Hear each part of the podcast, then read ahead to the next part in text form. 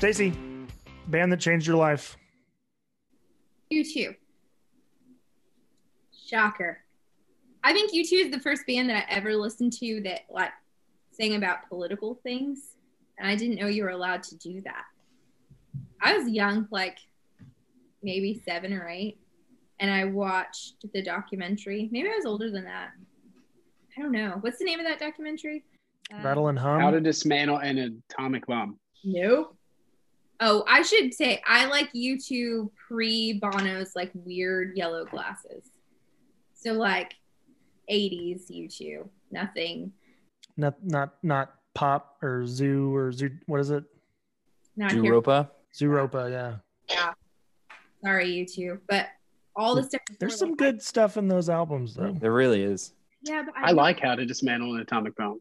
Well, that and that came at like that's kind of post Zooropa. That's where they kind of got back to like It was like 2004. let's be normal. Yeah. There was a point where they where they like embraced uh almost like techno pop kind was- of kind of a sound, and it was different, but there was some there was some good stuff in there. I don't It's, know. you can't put Bono in a box. You can't contain him.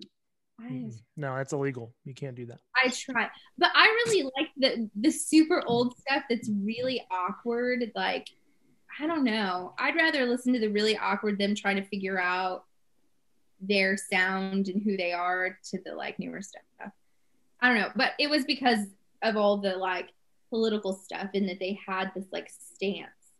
And I remember watching Rattle and Hum and then talking about what was going on in Ireland and thinking like, oh, like you could change the whole world with this stuff. It was like the first time my little baby brain ever thought that. Like I mm-hmm. really remember like listening to U2 and going like, I could change the world. Like watching rain fall out of the window while I was being like a four. A four? Oh, a, A A four. a, a four. Yeah. While I was being a four. But I'm pretty sure I've tried to convince Sean. Like every single time I preached, I try to convince Sean to do a U2 song. I think every Happy, happy to do it. yeah, I think you did almost every time too. Pretty much. Bono sang with Pavarotti one time. So there's that. yeah, I don't know if anybody. Uh oh, Sean's gone. Sean's gone again. I don't know if anybody can hate U2, or I, I, I don't know. I don't understand people who hate them. I think they're, I think they're one of those impossible bands to hate. All right, Trey, band that changed your Uh, life. man, Sean touched on it already. Um, so I was trying to think of this like transcendental moment in my life where I heard music and it just like I transformed instantaneously upon hearing, you know, the opening chord of uh, "It's Been a Hard Day's Night" or something like that. You know, it's you know just this like transcendental moment or, or anything like that. Um, uh, but I started thinking more about it, and I realized uh, I grew up in a family where Elvis was beloved and cherished, uh, and we knew all his music. But simultaneously, while we were we were they were worshiping, really worshiping Elvis and his music, we always listened to Little Richard, and I always loved Little Richard's music, uh, but I knew little to nothing about Little Richard. And throughout the course of my life as I, I got older and i listened to it more and i started to listen to chuck berry and getting more and more into it and learning more about them i always knew elvis as the king of rock and roll. And in my lily white conservative world elvis was rock and roll. He, he was it. He was the basis of it he was the king of it. Um, and the more i learned about little richard and the more i realized you know he's one of the founders of it. He's the architect of rock and roll. So much music that we love and appreciate. And really i mean not to again this is not the beatles podcast but to take it back to so much of the influence that little richard's music had on paul mccartney. You know he, he's openly talked about his love and admiration for little richard. The more i realize um, and again transformative throughout the life transitional I realize how much Little Richard has have, had an effect on my life, uh, both in my respect and understanding of rock and roll, of his impact on it, both creating it, setting the foundation for it, his influence on other people, but also just my perspective of how he's changed um, how I view the danger and um, potential for appropriation and things like that. You know, it's like I said, Elvis was rock and roll to me in the way I grew up, and to realize that Elvis wasn't rock and roll, Elvis was stealing rock and roll. Um, uh, I would say that because of that, I don't know if there's anyone who's had a more profound effect uh, on my view on music, on the roots of rock and roll, and how it is, and and rockabilly, and and just soul and jazz, and you know, it's it's crazy to me to think about all of the music I listened to of his growing up. Um, I mean, there was a time in my childhood where Tutti Frutti was my absolute favorite song. I always wanted it played. I constantly requested it, and I just knew Tutti it was Frutti. by Little Richard. Yeah, more Tutti uh, Frutti. And there was I can't I, for the life of me I couldn't remember it, but there's like a movie he was in that Little Richard was in, where he plays this like you know basically almost a caricature of himself, this larger than life character uh, that sings a lot of his own music. But that it's it's he, the way he shaped uh, rock and roll, the way he he laid so much of the framework for it, and how in retrospect throughout the course of my life, learning more about him and how it has has led me down paths to to learn more about the origins of that style of music. Um, and how it's affected my my views and my sensitivities on musical appropriation. I never thought of uh, being a musician. I never thought of, of, of, music as something that could be appropriated. I thought it was transcendental. I thought it was comp- complementary. Um, that when you you do another culture's music, you're you're lending a voice to it. You're not stealing it. Uh, and I do still believe you can do that, but clearly that was not the case in this in this Elvis worship world. Uh, and I, I, Little Richard, Little Richard changed my life and a lot of my views of music and and how we use it. So, well said. It's weird to li- it's weird to it's weird that we live in a country where uh, art can be appropriated uh, mostly because we can make music or we can make money off of music. And so I think that's a lot to do with it in terms of why art is so ripe to be to be appropriated and different cultures are are uh, able to be appropriated in this country. But yeah that's a good answer. Well and it's a sensitive topic with with um choral music. Uh, there if you have an all white choir there's a bit of a hesitation of well can i can i do african american spirituals and gospels yeah. and should we? And there's a whole school of thought. And andre thomas is a um, he's retired now but he was the choral director at florida state for a long time. And uh, he's a, a, a, black choral musician black uh, uh, director that does a lot of stuff on african american spirituals and gospels. And he basically says yes you can. It's it's and even that in the performance practice of it that you should pronounce the um, you know a, a shortened words you know in that great getting up morning as opposed to in that. He says to say in that is disrespectful to the the the history and and the culture of it. And he says but you know it's if if an all white choir does it it's fine. It's it's not appropriation at that point. What would be appropriation is to take in that great getting a morning and say it's mine. This is this is my music which is what elvis did Elvis Elvis took mm-hmm. rock and roll and said, "This is mine." Yeah. Um, so it's yeah, Little Richard. Okay, band that changed my life. Um, I I've learned that I uh, when it comes to music, I'm very.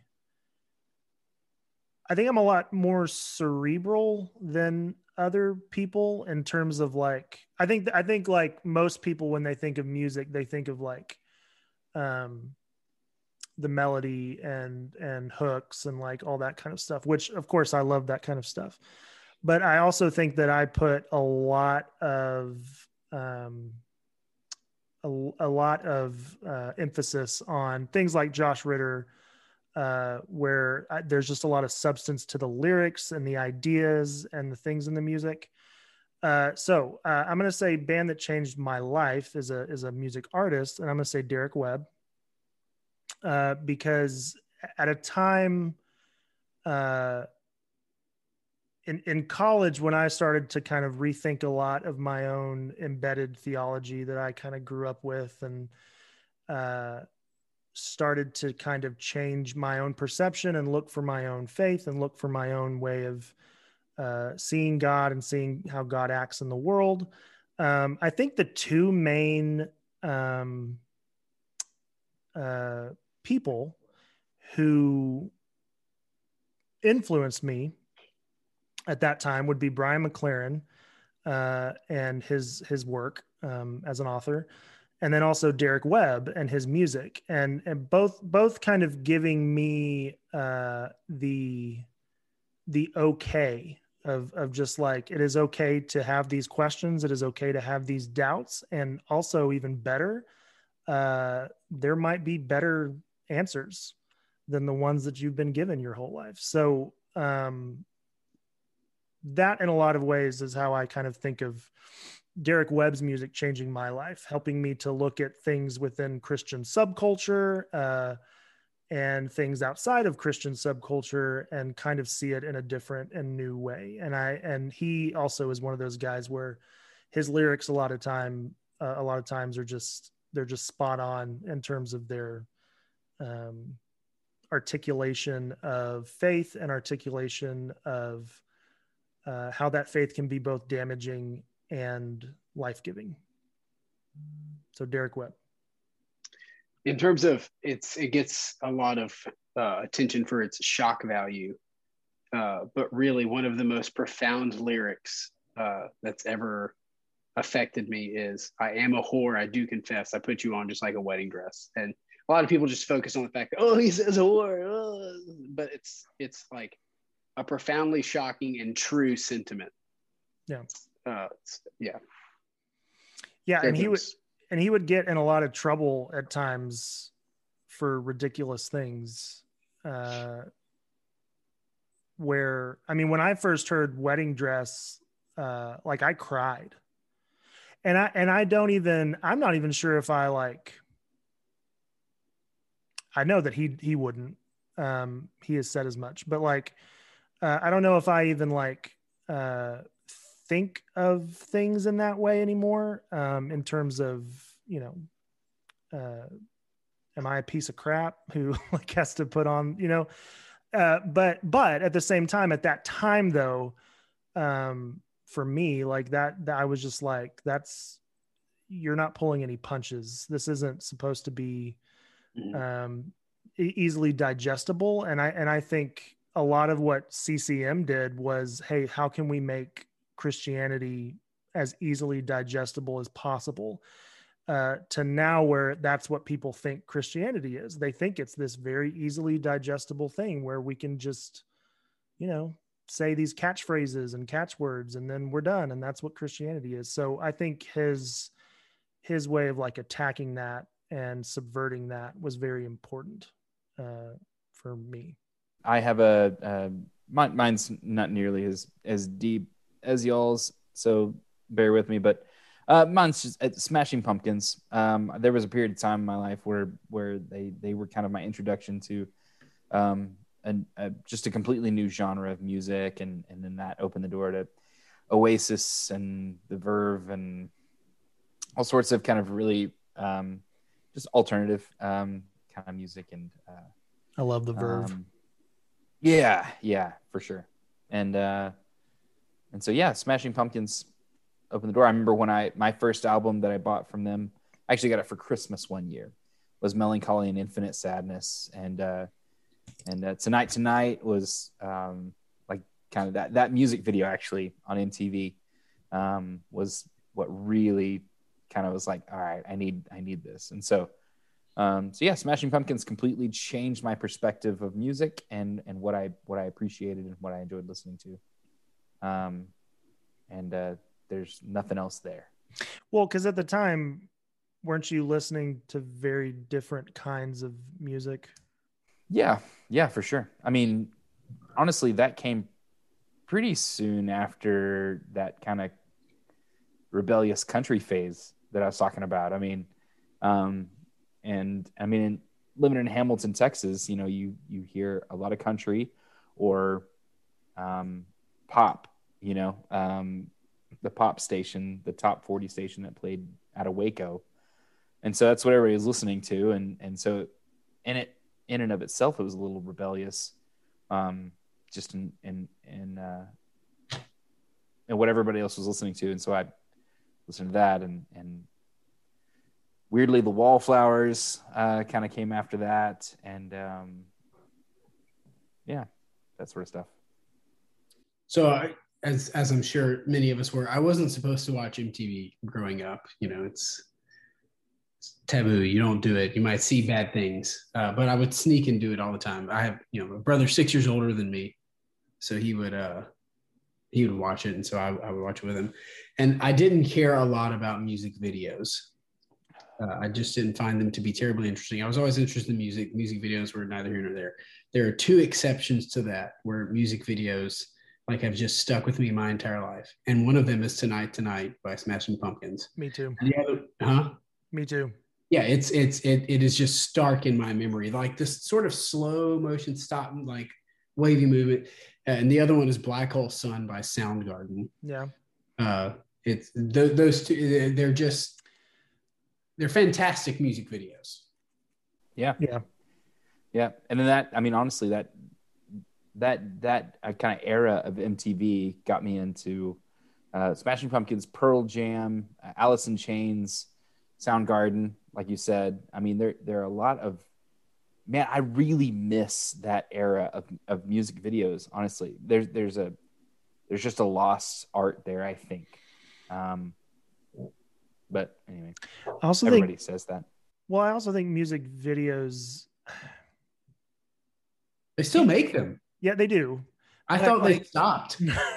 no, they do. I There's on, they're, just legitimately on, thought it was a, like a bygone era. they're just on YouTube now. Um, Right. Yeah. I, I think I think music videos have done this thing of like they're not simple anymore. They're getting more and more complicated, which in some ways is like really cool. Uh, and then in other ways, it's just like, man, just you don't have to like have a freaking 30 minute short film for your for your two minute song the Weeknd.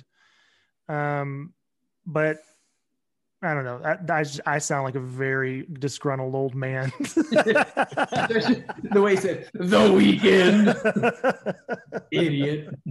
but yes, I totally understand what you mean by like that was a time that I don't think like that has come and gone, and like I don't think you can ever get back there. Yeah. I loved music videos so much, and we weren't allowed to watch MTV either. But we would do the like, you know, on the remote where you can push the last button. So it'd be like Disney Channel and MTV, and my I could hear my dad coming, and we would push the last button. We're watching Boy Meets World, whatever. I don't know. Did I hear Ace of Base in here? I'm learning how to be a feminist. Was that Nine Inch Nails? What did he say? uh, the Gotye, just somebody that I used to know. That song, Yeah. They're, like popular like six, seven years ago. Mm-hmm. They the music video was really big that he made of him like painted against the wall or something like that. And that was the first time I was like, people still make these? This is still a thing. All right, Stacy, band that surprised you. Oh, speaking of ridiculous music videos, um, Beyonce. I really liked. I think Lemonade was the first time I really listened to Beyonce. I didn't know that that was like she's good. I had no Yeah. idea. Yeah, Is that your answer? that's really my answer. Okay, yeah, Beyonce surprised you. yes, She- Beyonce. but it's like it's good. Yeah. Did you see? Speaking of speaking of like overly elaborate music videos, have you seen Black is? Is it Black is King? Oh no, not yet. What is I don't, I don't know what it's called, but I know what you're talking about on Disney Channel or All right. uh, Disney Plus. on Disney Plus. Has not have I am I the only one who's seen that? I've not I've seen never it. seen that. Yeah, I don't know what you're talking about. Uh, it's a it's like a she she refers to it as a visual album. It's like a I don't know 30 45 minute thing where that it's just uh it is it's like a 30 to 45 minute long music video but like for different songs coming in and out and different set pieces and it's supposed to kind of like tell this story. It's kind of based around the Lion King, which is kind of weird, but um it's it's very good though. Like uh she she yes she as an artist is like is is is very talented and i think she tries to like break break through a lot of different kinds of barriers and what a pop star is and what that means and what that looks like i i like beyonce a lot Yeah, but I had no idea that that's what she was doing. yeah Like I was like, yeah, Beyonce, another pop star, like big deal. I didn't know she was doing all the other things. So when I actually listened, I was like, oh, like you're you're doing work over here. hmm It sounds so stupid because like everybody knows that, but I really didn't. Well, I mean, to be fair, she she worked her way there. She well, she wasn't doing that when she was like with Destiny's Child, you know. And even like whenever she first started off on her own, I think I think that was something she worked up to. And Lemonade was one of those big like moments of like I'm gonna make I, I want to make an album that actually says something. Yeah like I was telling Dustin, I was like, you got to listen to it. And he's like, I don't know. I go, no, no, the musicality of this is so good. Like I'm trying to convince him to listen to it, and he did. And he was like, oh, yeah, that's good. Yeah. So I felt better that I wasn't the only one. Y'all should watch Black is King. It's good. Okay. I will. Yeah, so Becca convinced me to say, even though she disagreed with me, that Led Zeppelin, she convinced me that that should be one because the two I was trying to decide between was Led Zeppelin or Beyonce for overrated. Uh oh. Because I just, I don't get it. I just don't.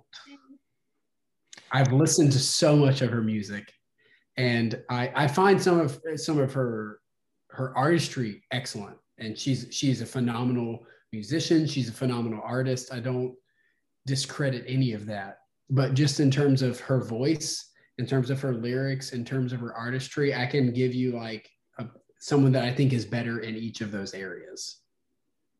Like, Yeah. so that, that's why like that's why i say like again i'm same as led zeppelin. I don't think beyonce is bad. I just don't get the hype and i think part of it's her and uh jay-z Jay-Z. relationship like you know i you know they're they're a couple and all of that power status and You think they're part of the cabal? i don't, I don't think i said that Are they a part of that pizza thing? yes. Oh, okay. Yeah. and I guess another reason i'm kind Well, of okay. I, they're not. I want to be. I want to be. I want to be clear. are you saying they are They are not. But but a QAnon person would say they are. So Got it. which not, none of us are. And I, I feel like I'm a little bit turned off because anytime I try to express that, you know, the Beyhive is Yeah. So anytime I'm like, no, I mean Beyonce is good, but I just don't get the thing. And they're like, why do you hate her? I, I think that yeah, that's a more dangerous take than like being against Lady Gaga. Oh yeah, definitely. Beyonce is like worshipped. All right, Trey, band that surprised you. Uh, Zac Brown Band. Uh, I love their music. I really do, unashamedly. I almost thought about putting them as guilty pleasure. I just, I, I shouldn't say unashamedly because I almost wanted to put them for guilty pleasure. Uh, but when Becca and I first started dating, I listened to virtually no music post 1990, like no country music post 1990s. I thought it was all just absolute trash. And I stand by the fact that the vast majority of it is. But Zac Brown Band, there's just something about it, uh, kind of takes me back a little bit to being a kid. And most of their stuff is good and wholesome and comforting and, and just makes me feel good. I really enjoy listening to it on the beach.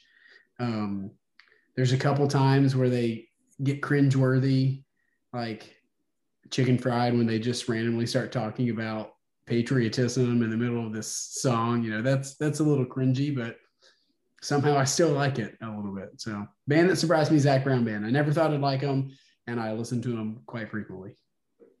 And also, no matter how you feel about their music, Zac Brown is a phenomenal guitar player. So the Foo Fighters did a collaboration with them on that show Sonic Highways, and um, I wasn't I not interested in them at all until then. It was pretty good. Um, can't remember the song they did. Congregation, maybe. Whatever studio Zac Brown band uh, goes out of, it's it, it's like an old church, maybe or something.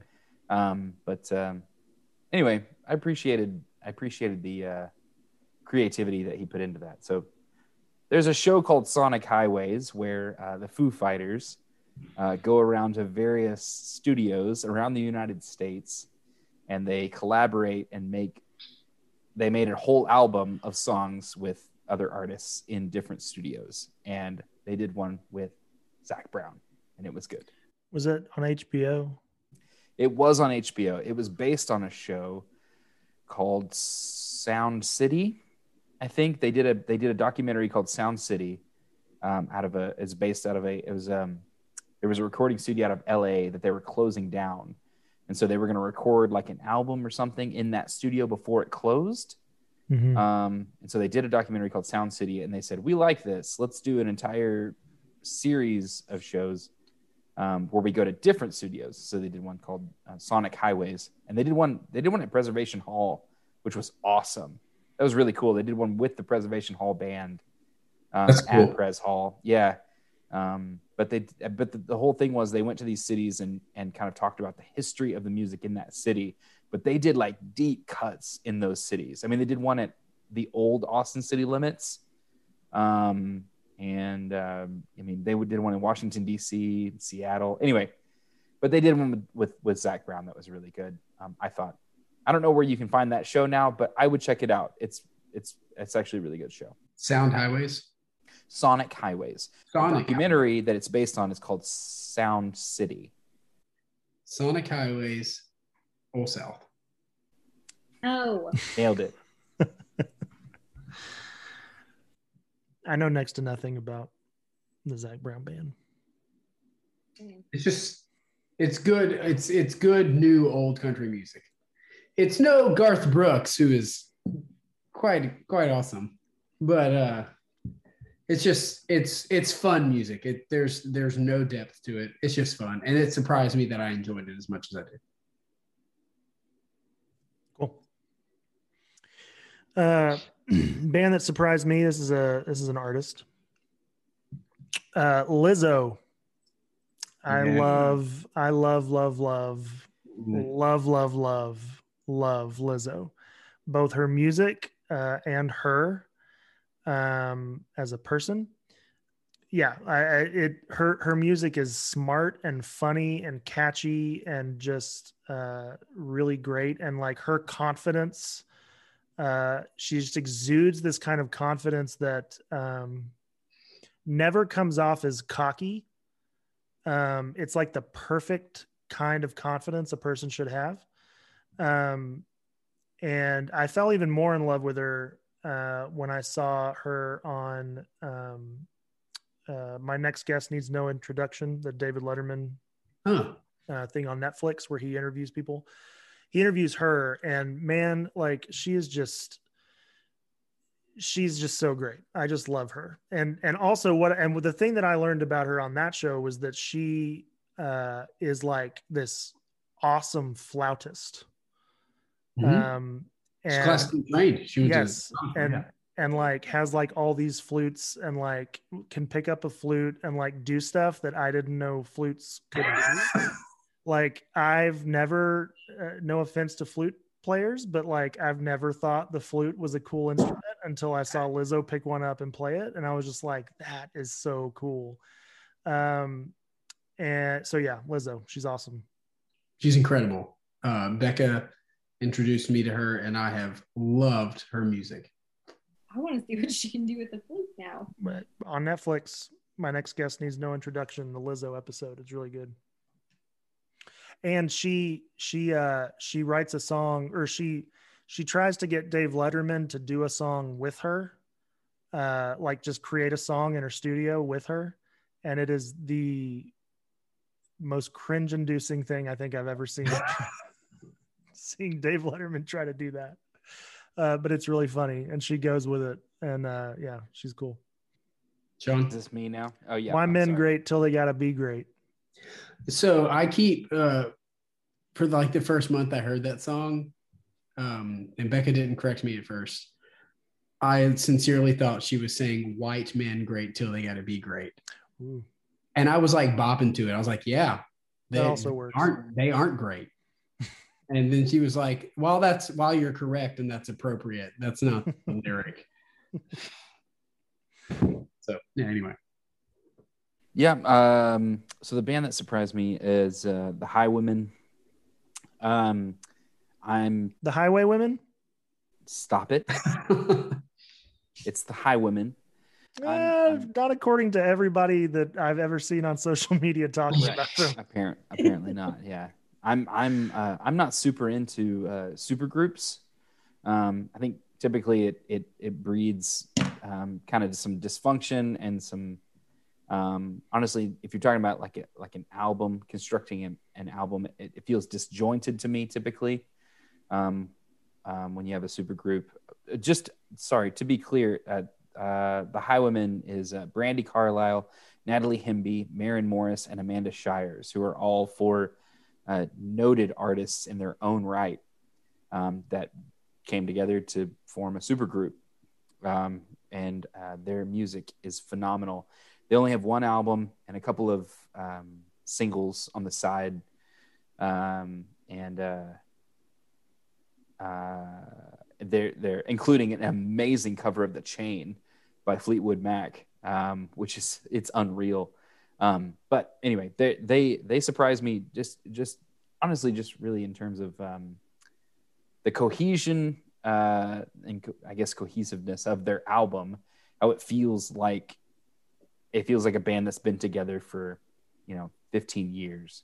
Um, uh, uh, but also their their lyrics. I mean, it's it's in that same vein, that progressive kind of push um, in in country music, and um, and and not surprising. Um, but uh, anyway, yeah, the, the the Highwomen would be one that uh, that I think really really s- surprised me for all really good reasons. I really like them, uh, and I but I man I I particularly love Amanda Shires, uh, both in that group, but just her uh, solo stuff, and Yeah, uh, she I really didn't I didn't I I hate to say this, but I only knew her as Jason Isbell's wife, which I understand is very uh, is not cool.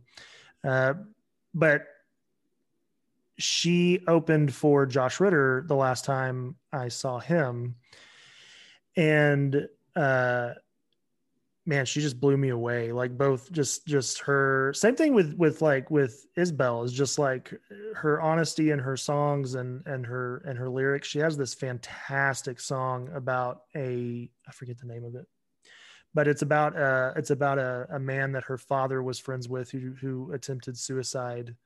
Uh, they both lived in Alaska at the time, and it's this harrowing, harrowing song about uh, mental illness uh, that is also so incredibly honest and beautiful.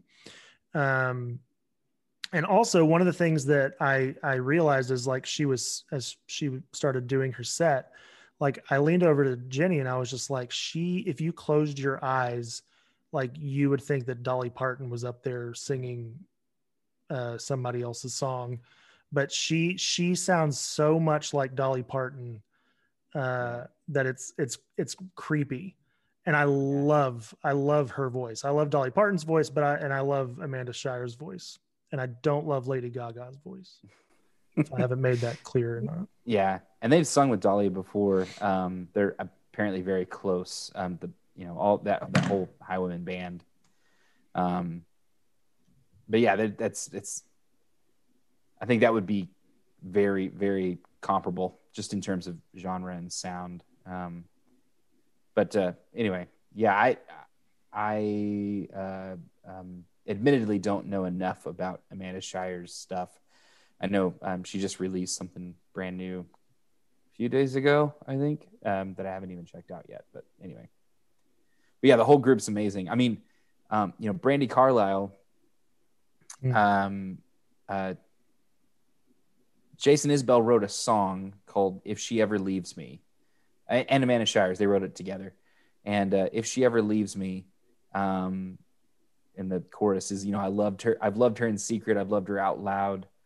Um, and I can't remember rest. Anyway, but Brandi Carlile uh, said, "I want to sing that," and uh, and she's, I mean, uh, you know, she's she's in a same gender marriage, and and uh, and she, so she sang it for this album, and it's this mainstream country album, um, uh, with a woman singing about another woman, and I think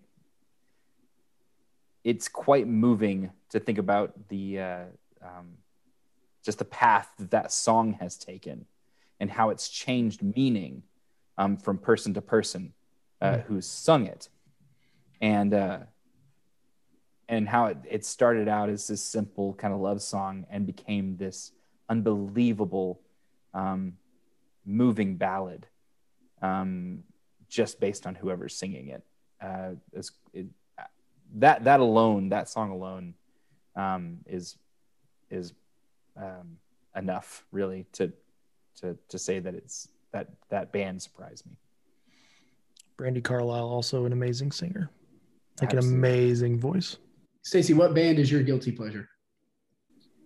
Um, uh, this is such a weird question because I'm just really not embarrassed by the things that I listen to. So Hmm. I went with the last thing that what? Trey, I think Trey and I both at the same time go, hmm. like I should. You can't you can't use Nelly or Rush again. So That's not embarrassing. I just went with the last thing Dustin made fun of me for listening to. Um, Halsey. Halsey.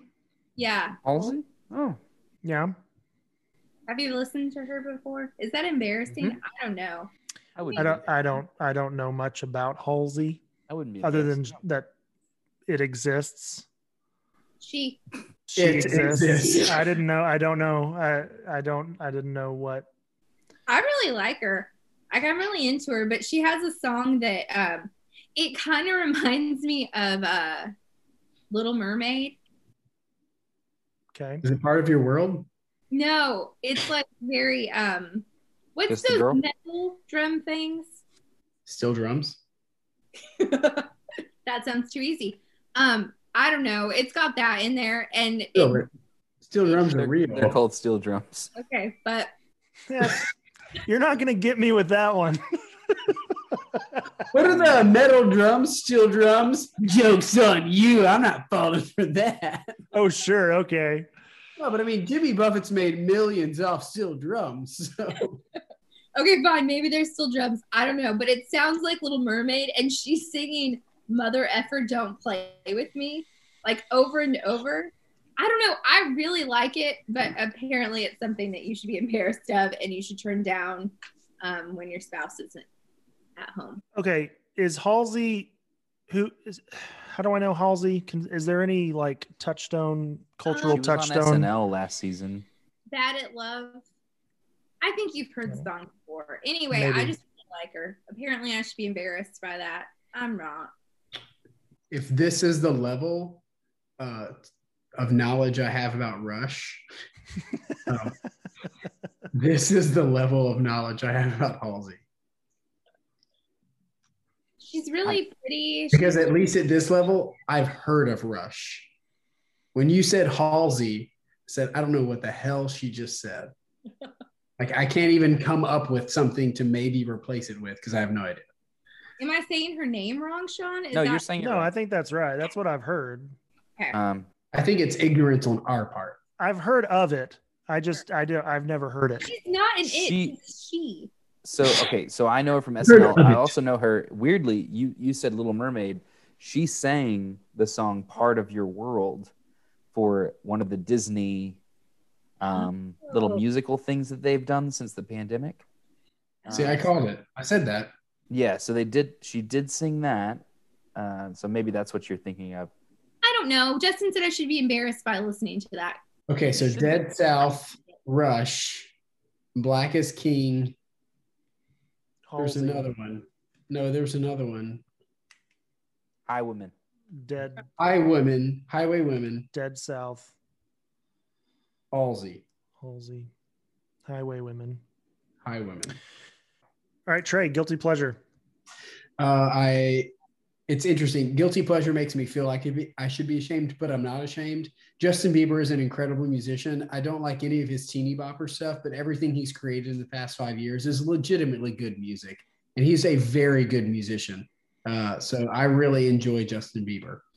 What about his worship songs? Nope, nope. However, I will say Holy with Chance the Rapper, that's a bop. That's a good song. Holy with Chance the Rapper, Lonely, it's a good song. Both of them are good songs. I like them. This is just shocking to me. What is what is the song? What is the song that's uh, that was really popular a couple years ago of his? Baby, Um, what? baby, baby, baby, baby. Oh, like baby, baby, baby. No, oh. no, no, no, no, no, Oh, yeah, that's no. Uh, I uh, don't like that one. Why don't you go and lo- uh, love yourself? yes. What you? Yes, that is a good song. Yes, it is. I will. I will. I will agree that that right there is a good song. if you ever just step back and actually listen, uh, he's got an incredible voice. There's uh, videos of him just sitting down at the piano and playing. He's quite talented. And if you have not yet listened to Lonely, uh, I I recognize. I think Justin Bieber is just fun type music, uh, but most of it's not super meaningful or, or profound.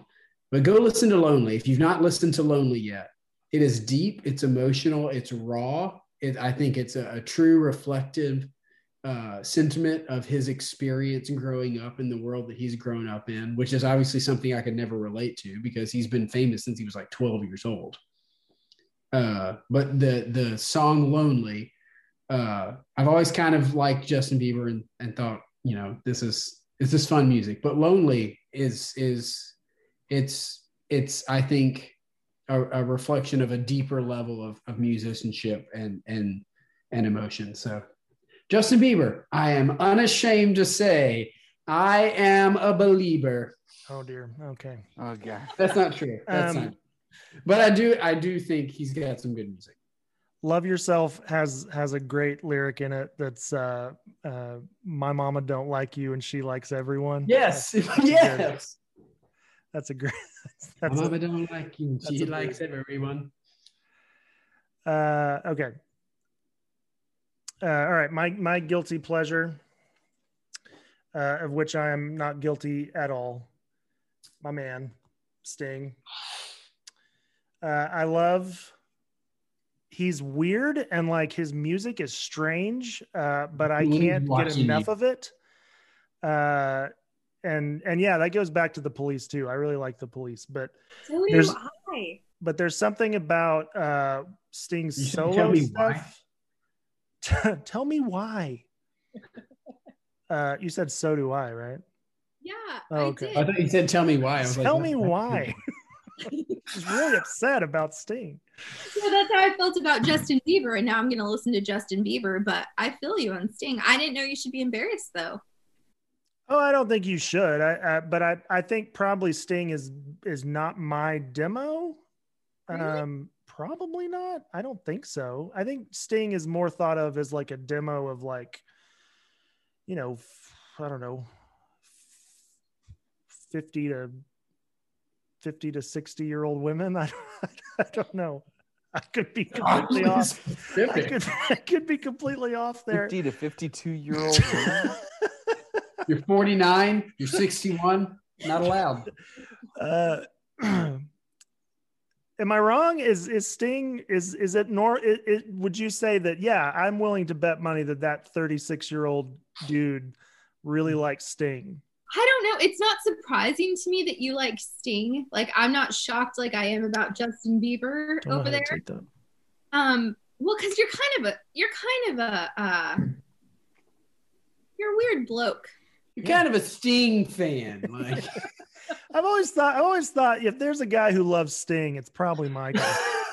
I know, but I don't think it surprises me because I I like Sting. Um, I don't. I mean, like I don't have strong feelings towards him like you do, but I get excited. Like I legitimately will get excited if a Sting song comes on, and I turn it up like it's Nelly. And I'm not joking. Like my daughter, my Ellie will walk around the house singing Englishmen in New York because she's been around me so much listening to Sting. Nice. I like Sting. I'm just really into tantric sex. Ooh. Sting is known to uh He's to do that's that. just that's What was his claim that it was like that he could like Yes. have sex for like 6 hours or something? it was I bel I believe it was more than six, Oh my. but I don't remember. I More believe than him. six. I believe him. It Wouldn't you just get bored? If there's a painful and boring. if there's Yeah, did you do you bring a book? Like like with another. just like like gods and generals on in the background that like preoccupy all the time. gods and generals. I'm trying to think of a very long I understand what you were and doing, something but that would also kind of kill the that- mood to make that it. You went for gods and generals. That is that's where It's I'm the really longest movie I've ever seen. It's like four hours. Like I Ken can le- Civil War. I can legitimately say I have never heard anyone make a gods and generals reference in my life. Well, I I'm am glad to. I'm I am impressed. I'm glad. Like you didn't can... go with Gettysburg. You went with the you went with you went with gods and generals. Uh, that's good. I like it. All right, Sean. Guilty pleasure. Guilty pleasure. Jonathan Bon Jovi. Swear to God, I thought you were going to pull out the high women. The Highwaymen. Sean Bon Jovi. Uh, it's a guilty pleasure. That's a guilty pleasure for me. So- Are you gonna say said- something? Well, we That's said this crap. recently, right? We said like no. Well, I made the claim that no one Yes. hates or loves Bon Jovi, and Right. you, of course, made the made the claim that well, Crystal does, your wife, right. Yes. and she does. Um, does. and I and I I submit that I am wrong because that is true. She does. Um, but I also think like I don't trust anyone who doesn't like Bon Jovi. Mm. How can you not at least like Bon Jovi? Yeah. Like anytime you hear a Bon Jovi song, you just kind of dance and sing. Like you can't not. Well, and he Angry. Yeah. and I learned I learned retroactively, I think through like Chuck Klosterman, because he'll write a lot about like hair metal bands in the 80s. Uh, but like he was the one that brought it to my attention that like at that time Bon Jovi was like not at all respected and was kind of thought as like teeny bopper music, hair metal, which I which I when when I read that when I read that I was like, okay, like I can kind of see that, but uh give me Bon Jovi over Twisted Sister. Right. Uh, Yeah, I'll take Bon Jovi over Cinderella. yeah. It weirdly seems like the artist that made it out of that era with some self-respect. Right, which is weird Do you feel that? Yeah. which is weird because of how apparently he was thought of or that band was thought of at the time. I, I think and I think a lot of it had to do with he was handsome, he's a handsome man and everybody and Mhm. like the other Still ones is. weren't. Um but uh yeah, he was kind of seen as just like oh just women like him. Well, and because of that, maybe he kind of flew under the radar, and that's why he came out unscathed. Yeah, maybe. No one was really like looking to strike him down. Maybe so. I recently rewatched the the West Wing. He was on the West Wing. I mean, for goodness sake, he had a cameo in an episode of the West Wing as Season- himself. Oh yeah. The last season. I just The you later. Oh, yeah, that's- in later okay, yeah. years. I As rewatched himself, it, but I stopped at season five. So and he was funny. Santos. Yes, Yeah. everyone should everyone should just stop at season five and pretend San- no. Santos. Santos for president. We're gonna do TV shows of your life one day, and we can talk about them.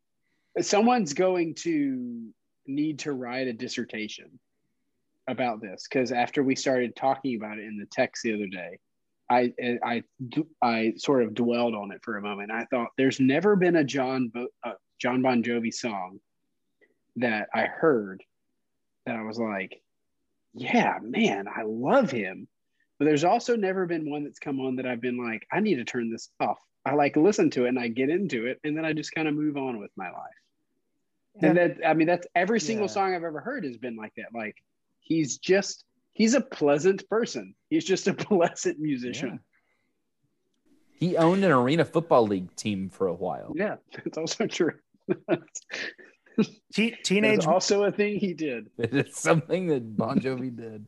I will say, teenage Michael probably would disagree with you there, Trey, uh, because I was convinced that there's a there's a very like I don't know if anybody knows of this song. Uh, it's a song called "Dry County," and it's on uh, Bon Jovi's album "Keep the Faith." And at man, teenage Michael was like, "Man, this song is like it's like about so many things, like Dry County, man. It's about a lot." Now I don't know what what it is, but I was con- I was convinced as a teenager like that that was what a deep song was was Dry County by Bon Jovi. I don't know if I know that one. Again, it is is not one of his hits. Uh, for some reason, I listened to that album a lot, Keep the Faith, and uh, maybe I thought it was a Christian album. For some Um, reason. My parents did. Anyway, Stacy, what is the band that you should have seen by now?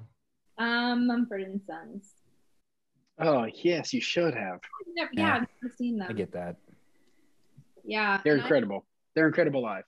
I don't know that I ever will. Like maybe when we're super old. Dark. well, not like I'm gonna die. That like going to shows gives me a lot of anxiety now. Yeah. Like I used to like that when I was younger, but now it just makes me really nervous. Depends on the venue. Maybe like if There are you're at- venues that I will never go to again.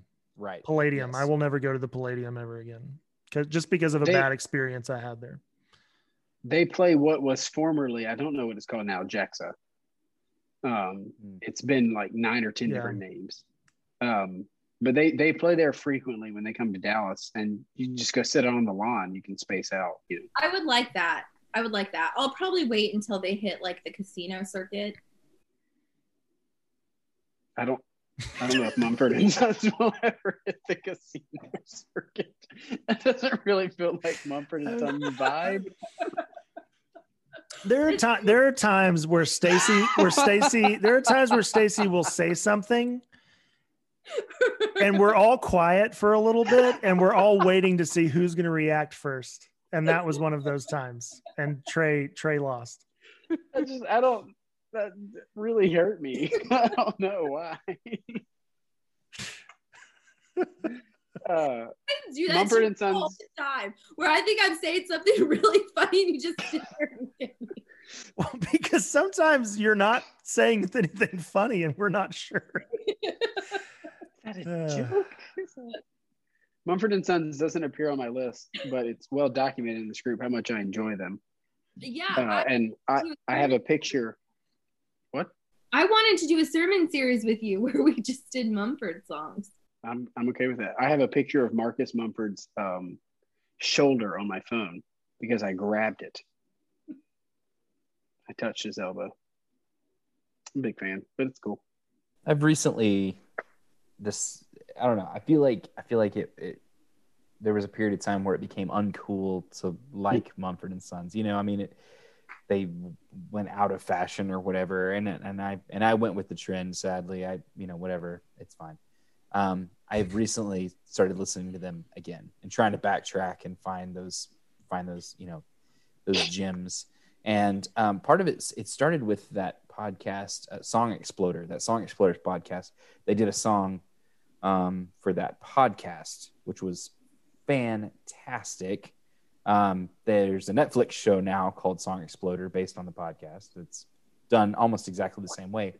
Anyway, I would recommend that. But going back and listening to some of their stuff, and then also now, uh, I've been watching Ted Lasso on Apple TV, and the theme song is by Mumford and Sons, and they use a lot of Mumford and Sons songs in that show.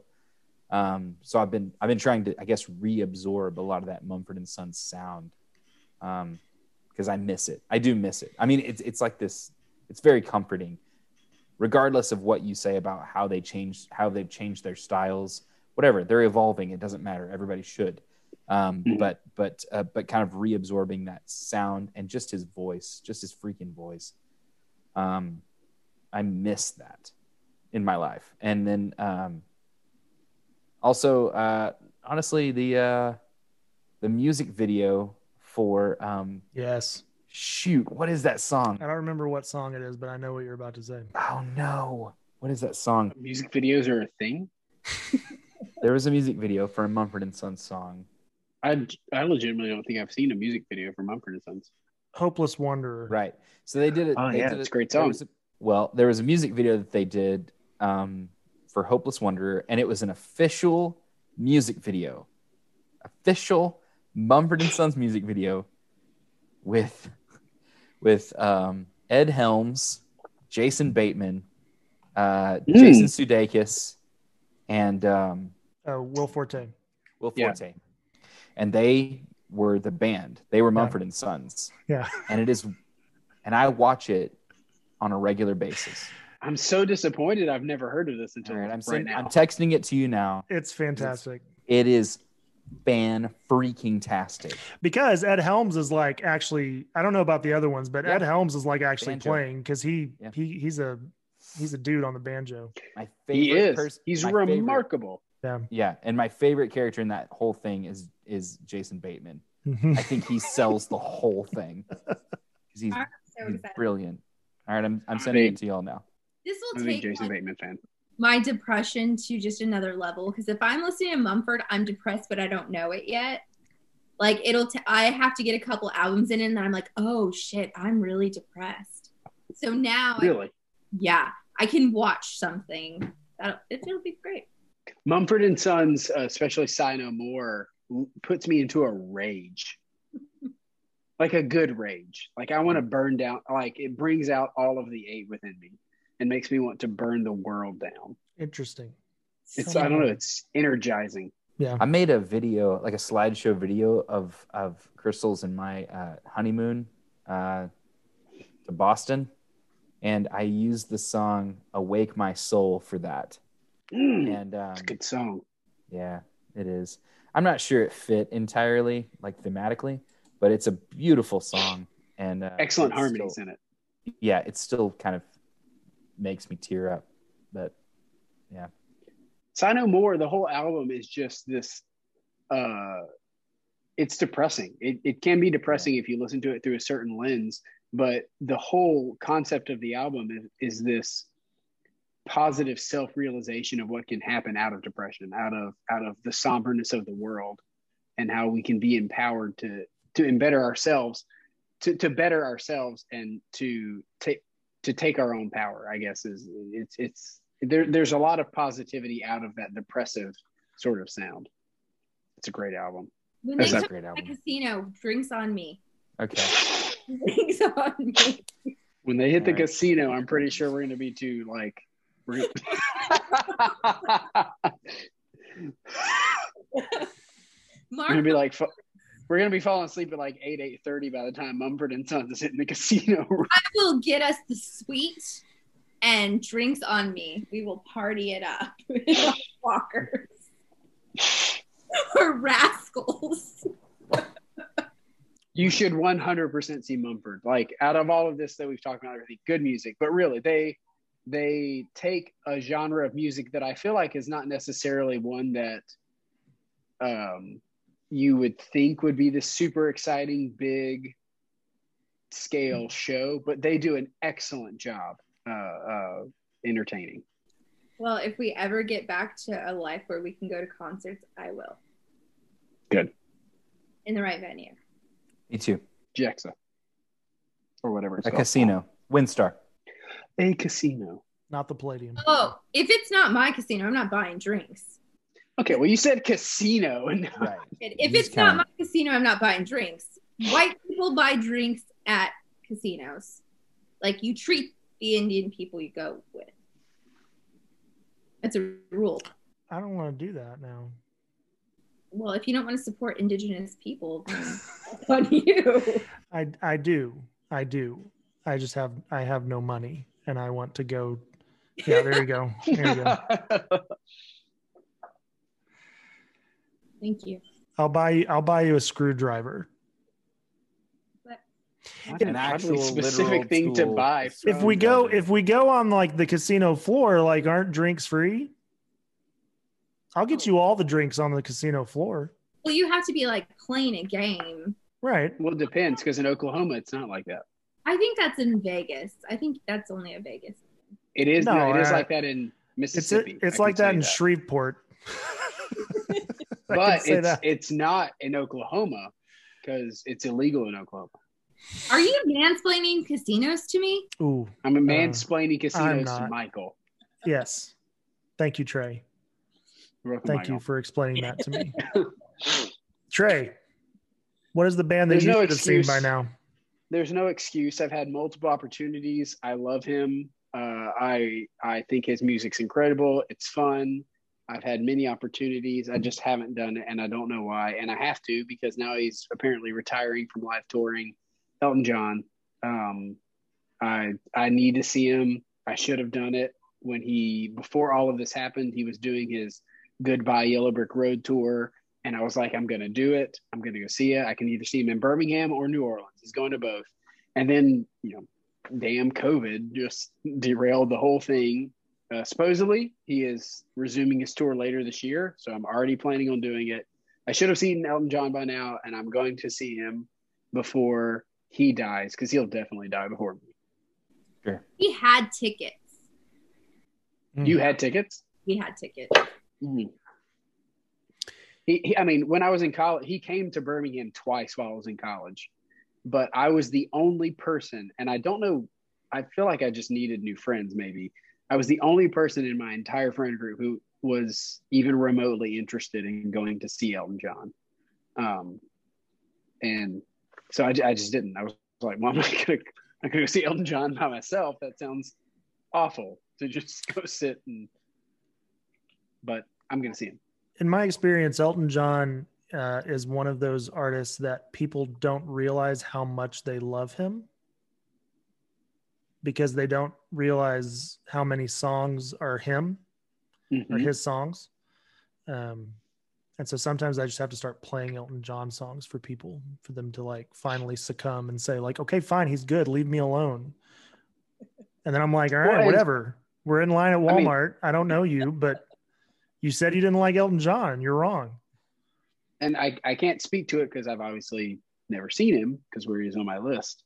And um, he's older now, but I've never spoken to anyone who has seen Elton John live who has not raved about his live performance. I mean, he's just, he is an entertainer to his core. I wonder if there's people back in those drug in, induced days who might say, because I think there were a few concerts there where he just like passed out at the piano.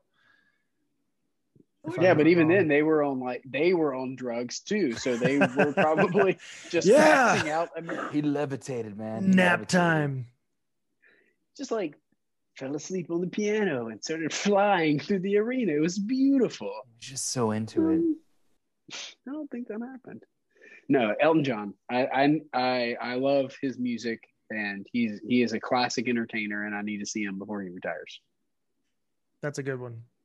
That that honestly would might be that might have been mine, uh, but it's not. Uh, I chose uh, bands that I should have seen by now. Uh, I chose Arcade Fire uh, just because Mm. they're they're kind of a modern band in terms of uh, bands that like are in probably my top five current going bands. Um, and I've just I've never seen them, and I think they would be really really cool to see. I've heard they're really cool to see, but um, I love Arcade Fire, so that's my that's my pick. Weren't they? They one. were on someone's on the Musers. They were on someone's list of greatest band they've seen live. I don't remember. I think they were. I may be misremembering, but that just speaks to like clearly that if if that is the case, they clearly have a great live show. I've heard they're really good, and and their especially their latest album. Like I would love to see a lot of that stuff live, uh, which you don't usually say about bands, but um, yeah, their latest album, which wasn't so well received. Um, Have they not? Have they done anything since Everything Now? Are you talking about Everything Now? Yeah, yeah, yeah. Or- yeah. Okay. Isn't that their Yeah. latest? I think so. Yeah. Yeah. But it's been a it's been a few years. But yeah, There's been a lot of people who, or there were a lot of people who poo pooed that Oh, album. I love. and it. man, I, I- I think it's so good.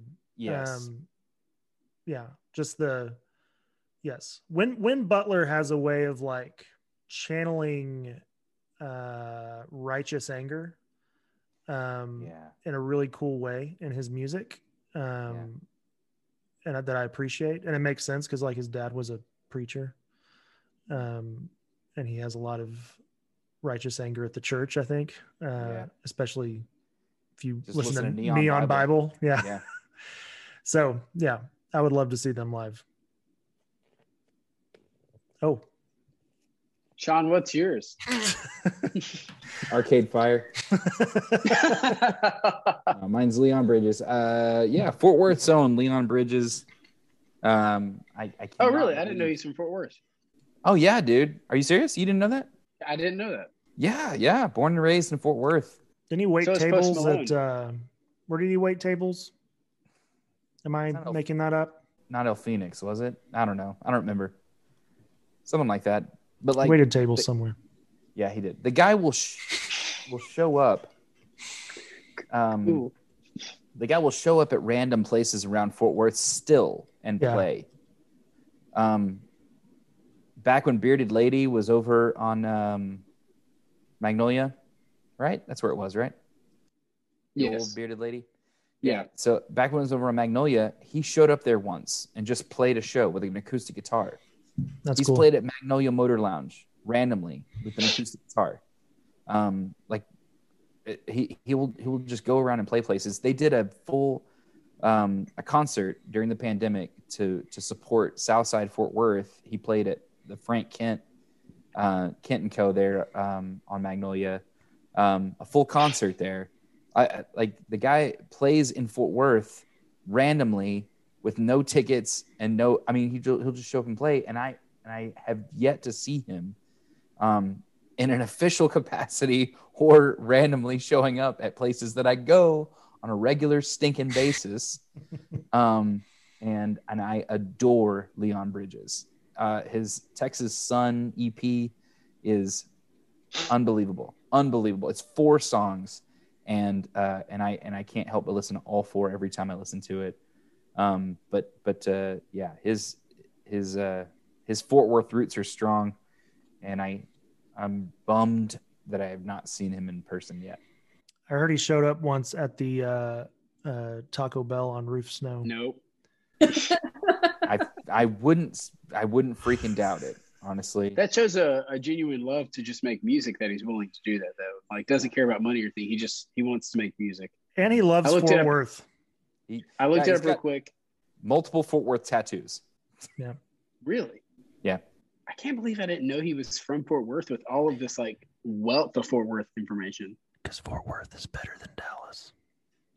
Hundred percent. And it's blue now, so It is. Hell yeah. thumbs up. The We I should- just looked it up. If it- it's not El Fenix, it's uh, quite the opposite. He worked at Del Frisco's Double Eagle Steakhouse Ah, yes. uh, while he was while he was Yeah. that is very different. We- El Fenix. Del Frisco's Double Eagle. We we should have we should have named the podcast Fort Worth is better than Dallas. Absolutely. I mean, we still have to. I guess we still could. Even we went to Dallas the other day, and Ollie, the five-year-old, is like, "Mama, I like our city better." yeah. Dirty. Hell yes. Like he On the way there, you listen Hell to a lot yeah. of Nelly. we did so much. Screaming over the Nelly. Ollie. I was just screaming over "Welcome to Nellyville." He's gonna be so embarrassed by us. Well, yes, he's your son. Oh, So yeah. Yeah. Stacy. Greatest band to see live. I think this actually is the last concert I ever went to, and it was when Dustin and I lived in um, Kentucky, and we drove all the way to Cincinnati to see this band, and it was outside, and there was definitely a layer Snow. substance, um, and Cypress Hill. Yep. Heroin. you know, it's Tom Petty. He Oh. bought Tom Petty tickets for like our anniversary Oh, thing. I don't know.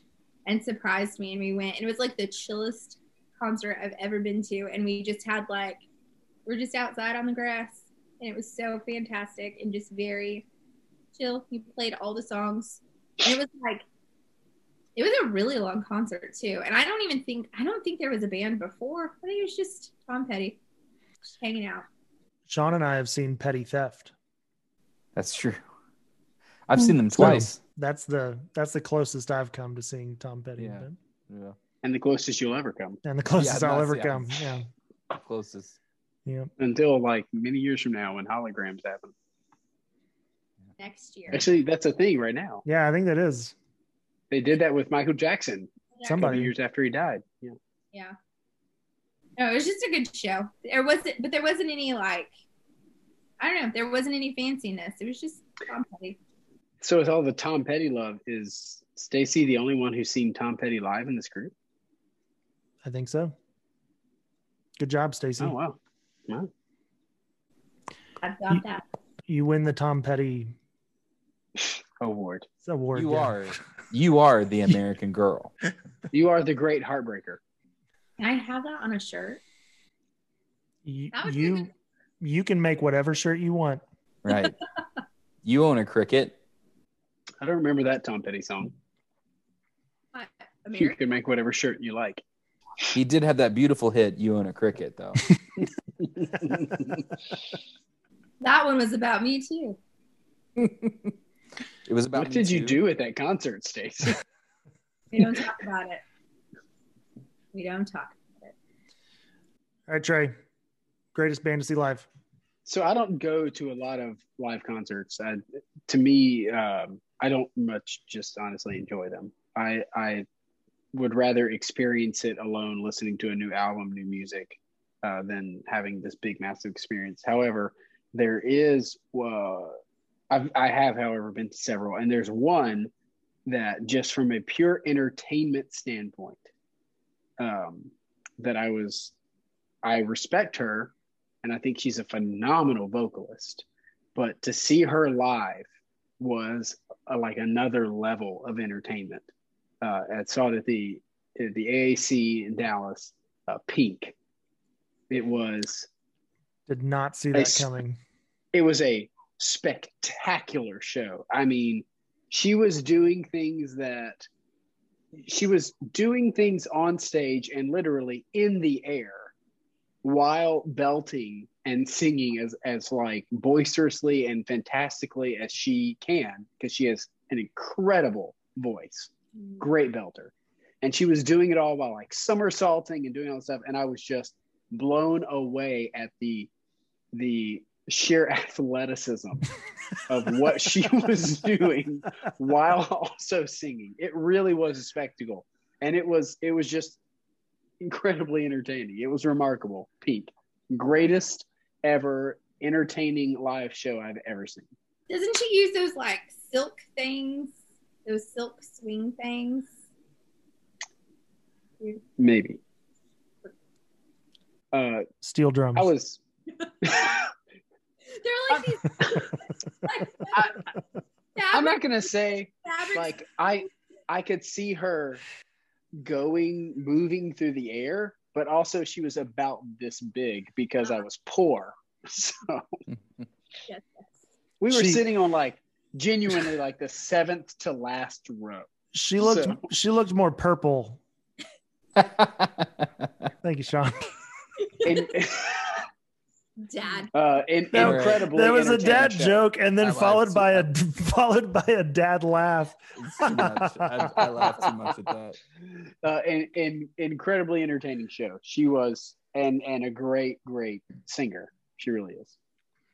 Her name is Alicia Moore, which is the same name as Crystal's sister.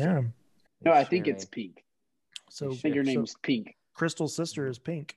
Original name And is married to Carey Hart.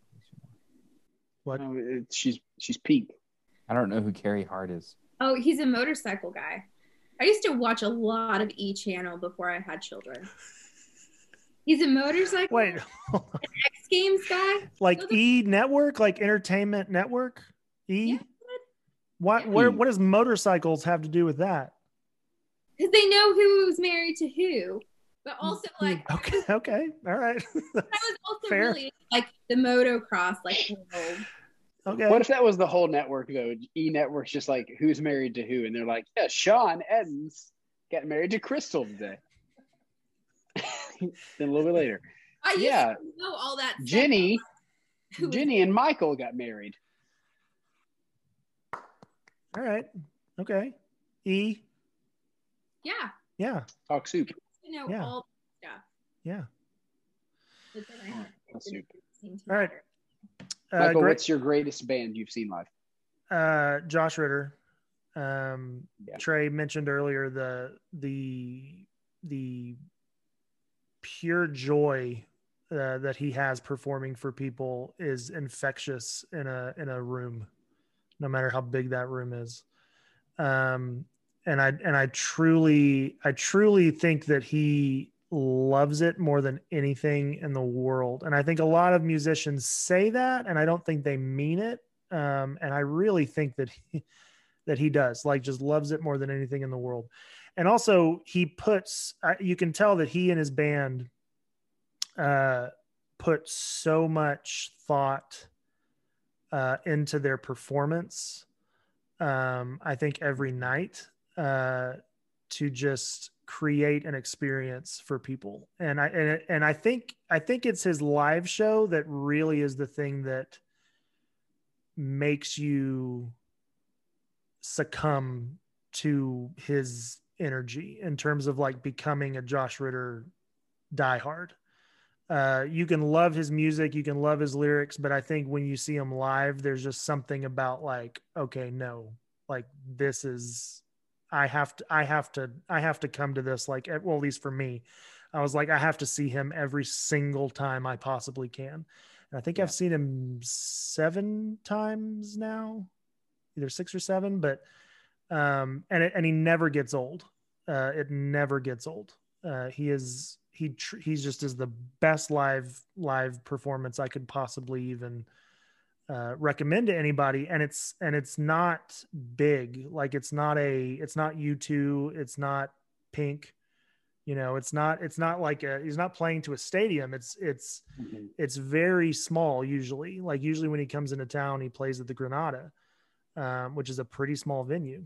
Um, but that's a part of I think what makes it special, and it's also a part of why I kind of like that he's underappreciated, and I hope. There's a there's a selfish part of me that hopes he stays underappreciated so that he doesn't sell out big arenas because I feel like that might vanish or at least you know go down a little bit. Uh but it truly and i've said this before many times but it is it is church. Like whenever i see him live i'm like this is a i know that he doesn't mean it to be this way but it is a it is a worshipful experience. Stacy you have not seen josh ritter I have not. you're the only one of us who hasn't because you're because you have the tom petty award That's right. And you hate Josh Ritter, so I Yeah. don't. I you like think it. you think he's a christian a ccm artist you can only listen to Josh Ritter while doing yoga. I mean, I really like that. Taking a bath. Uh, I I I always liked Josh Ritter, but I never really bought into him necessarily. I, I listened to his music and thought it was really good. The first time I saw him live was with y'all, um, and the only reason I saw him live was because Eric Scar offered me tickets uh, to to go to that concert. Um, and I remember after the concert, like in the week after, telling Sean that infectious joy. It like watching him perform on stage made me as a musician want to be better. Hmm. It, it made me want to be more relatable and and relate my joy more from the stage of how much I love music. Just seeing him, it, it was infectious. And then there was also like skeptical side of me is like because I remember at that specific concert he said this is the first stop. This is this is the beginning of our tour. And so I was like, oh, okay, well he's just not tired or jaded yet. And so he, uh, after shortly after I moved to Mobile, he came here to Mobile and did um, sort of what you were talking about earlier, Michael, the Renaissance man type thing. He did a, a musical set uh, Q and A and reading of his newest book, and it was that exact same thing. You know, he he had come off of tour to do this side thing real quick, just him and his bassist, the guy that with the exceptional mustache. Zachariah Uh, Yes. Uh, and it was the exact same thing. Even uh, amidst touring, taking a break from that to do a quick side trip to do this Q and A lecture type thing, it was this exuding of joy. Uh, he's he is a, a special person outside of even being a musician. I think he's a, a special person. the last time uh, Jenny and I saw him, we drove down to Austin uh, to see him, and it was and about halfway through, uh, you could tell his voice was starting to go, and then and so he he referenced it and was just like, you know, my my voice is starting to go. I don't know what's going on. Da da da. And so you could tell number one, he kind of he switched uh, the the set list around to uh, be able to sing better, but uh, certain songs. Uh, but also, like it was really he it, it was almost sad because you could tell how bummed he was.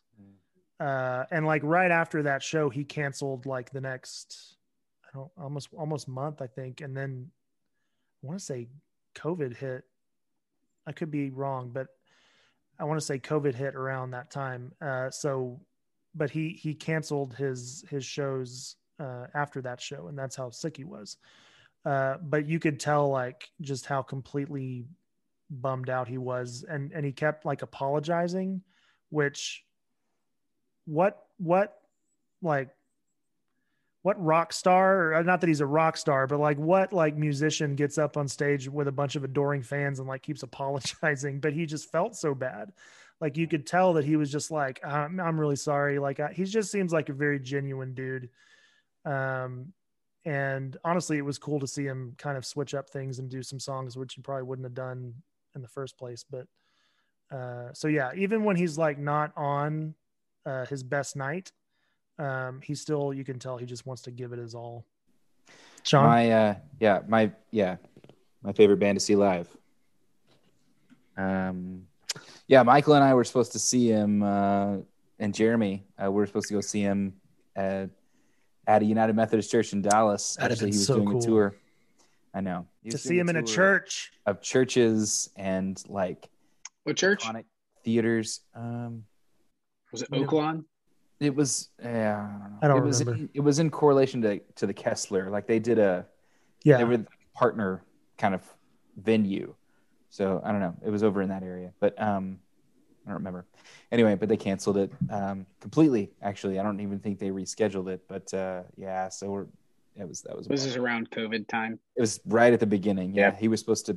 They were. It was like May um, Mm. of last year. They were supposed to play, and he canceled it uh, pretty early on. But, um, but yeah, I mean everything you all said. I mean, um, was at a church conference once, and uh, and we, the conversation we were supposed to kind of like have a conversation with the people around us about where we have experienced worship outside of the church and and I said honestly the experience of of singing a song that we all just know um without you know rehearsing um, but but somehow everyone's able to sing in in this almost perfect harmony um, this song that we all just know by heart um, at a Josh Ritter concert was like I mean, like Michael was saying, just an act of worship in and of itself.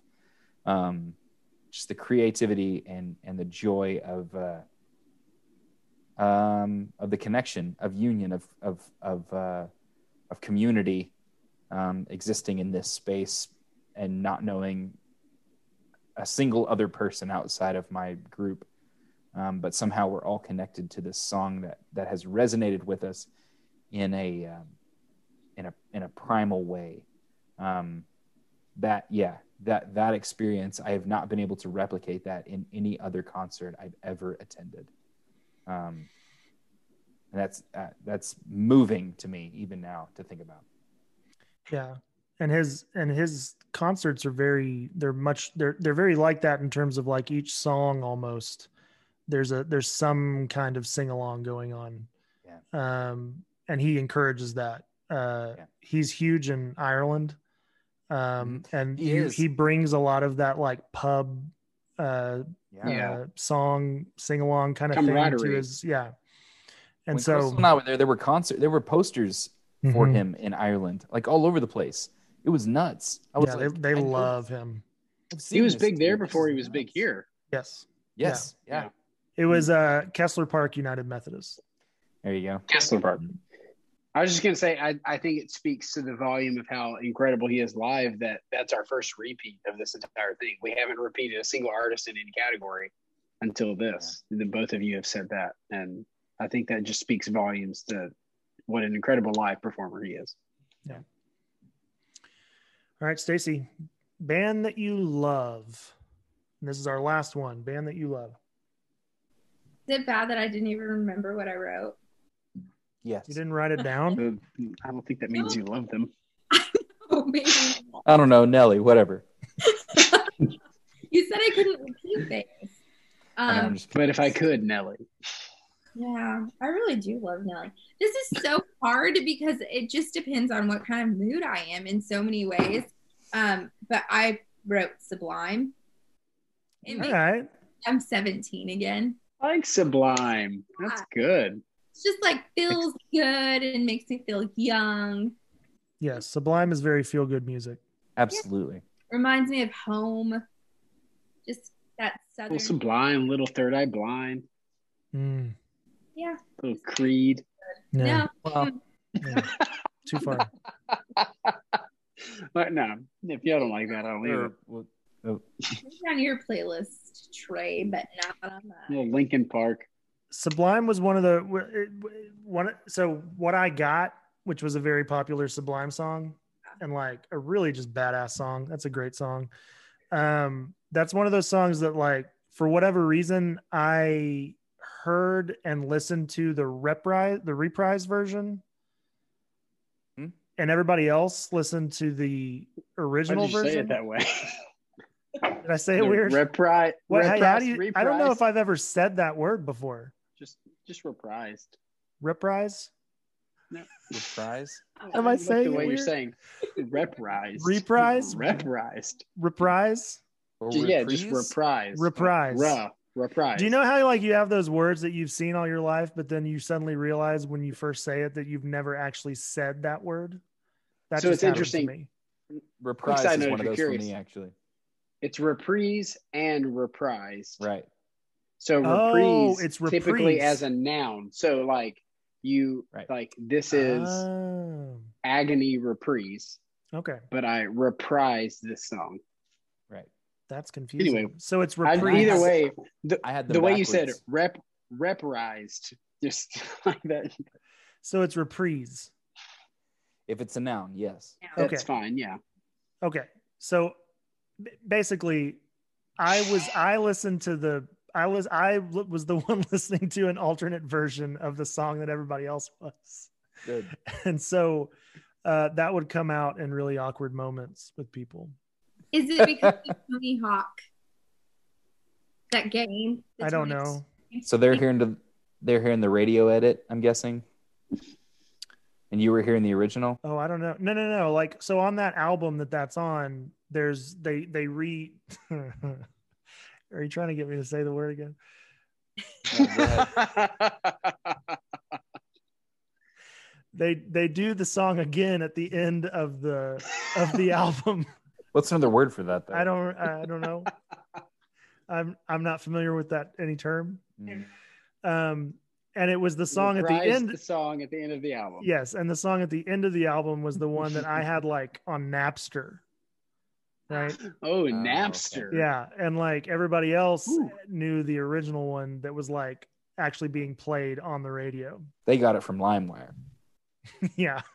Well, I know So they get- people- Justin Timberlake. Justin Timberlake founded Napster. Right. Right. Right. You Yes. saw that movie. He called it the Napster, but The told them to Napster. drop the Nah man. No the. a lot of people knew that song from I think it was Tony Hawk or like one of those skateboard video games. Maybe. And it was like one I could see that. that.